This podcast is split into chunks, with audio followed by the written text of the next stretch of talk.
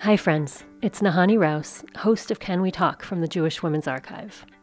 We'll be with you next week for our regularly scheduled season opener on Joan Rivers. But these are not regular times. My hands are red from washing, my kids are out of school, and my friends and I are wondering whether we should still be eating meals together.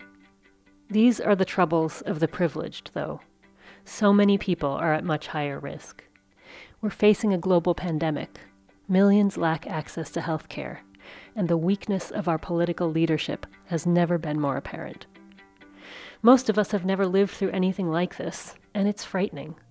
I'd like to share this prayer from my dear friend, Dori Midnight, a community healer and spiritual leader. It's helped me find the thread of love in this tangle of anxiety. Here's Dori. We are humans relearning to wash our hands. Washing our hands is an act of love.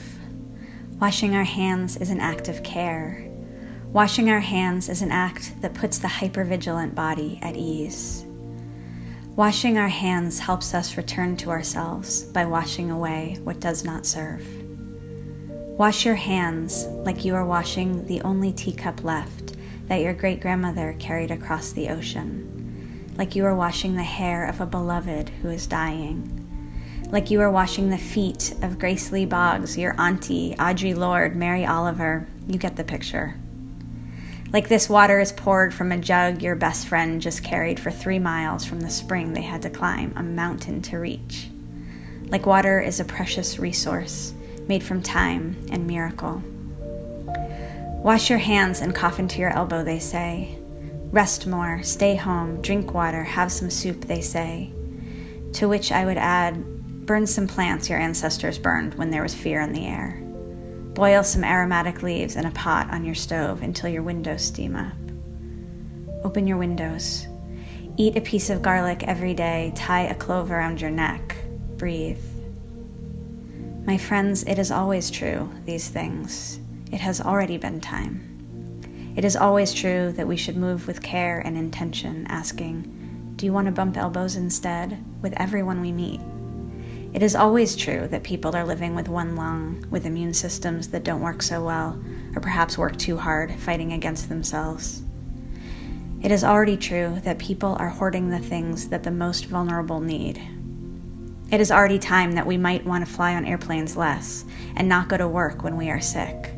It is already time that we might want to know who in our neighborhood has cancer, who has a new baby, who is old with children in another state, who has extra water, who has a root cellar, who is a nurse, who has a garden full of elecampane and nettles.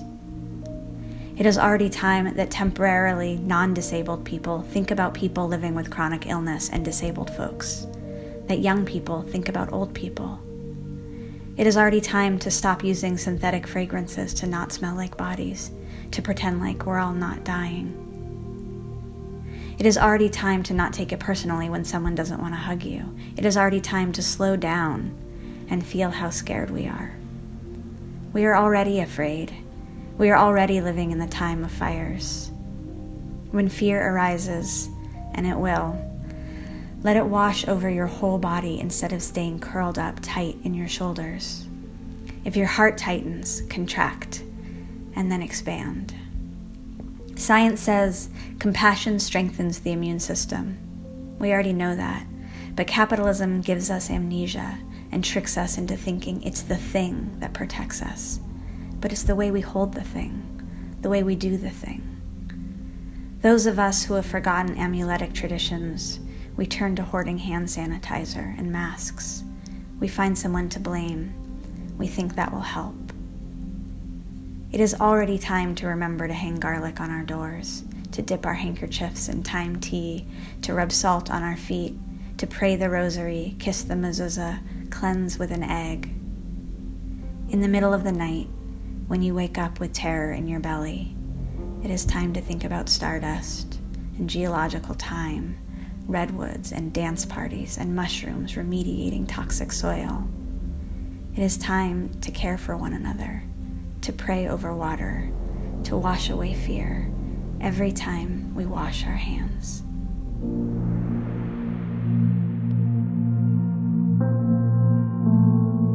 Dori Midnight is a community healer and spiritual leader. In her practice, she weaves together plant and stone medicine, ancestral and queer magic, social justice work, and wisdom from her Ashkenazi and Sephardi Jewish lineage. Dori lives with her family in western Massachusetts. You can find her online at dorimidnight.com. Listen to Can We Talk online at jwa.org slash canwetalk or anywhere you get your podcasts. Be well, stay in touch, keep breathing, and wash your hands. Shabbat Shalom. I'm Nahanni Rouse, and we'll be back soon.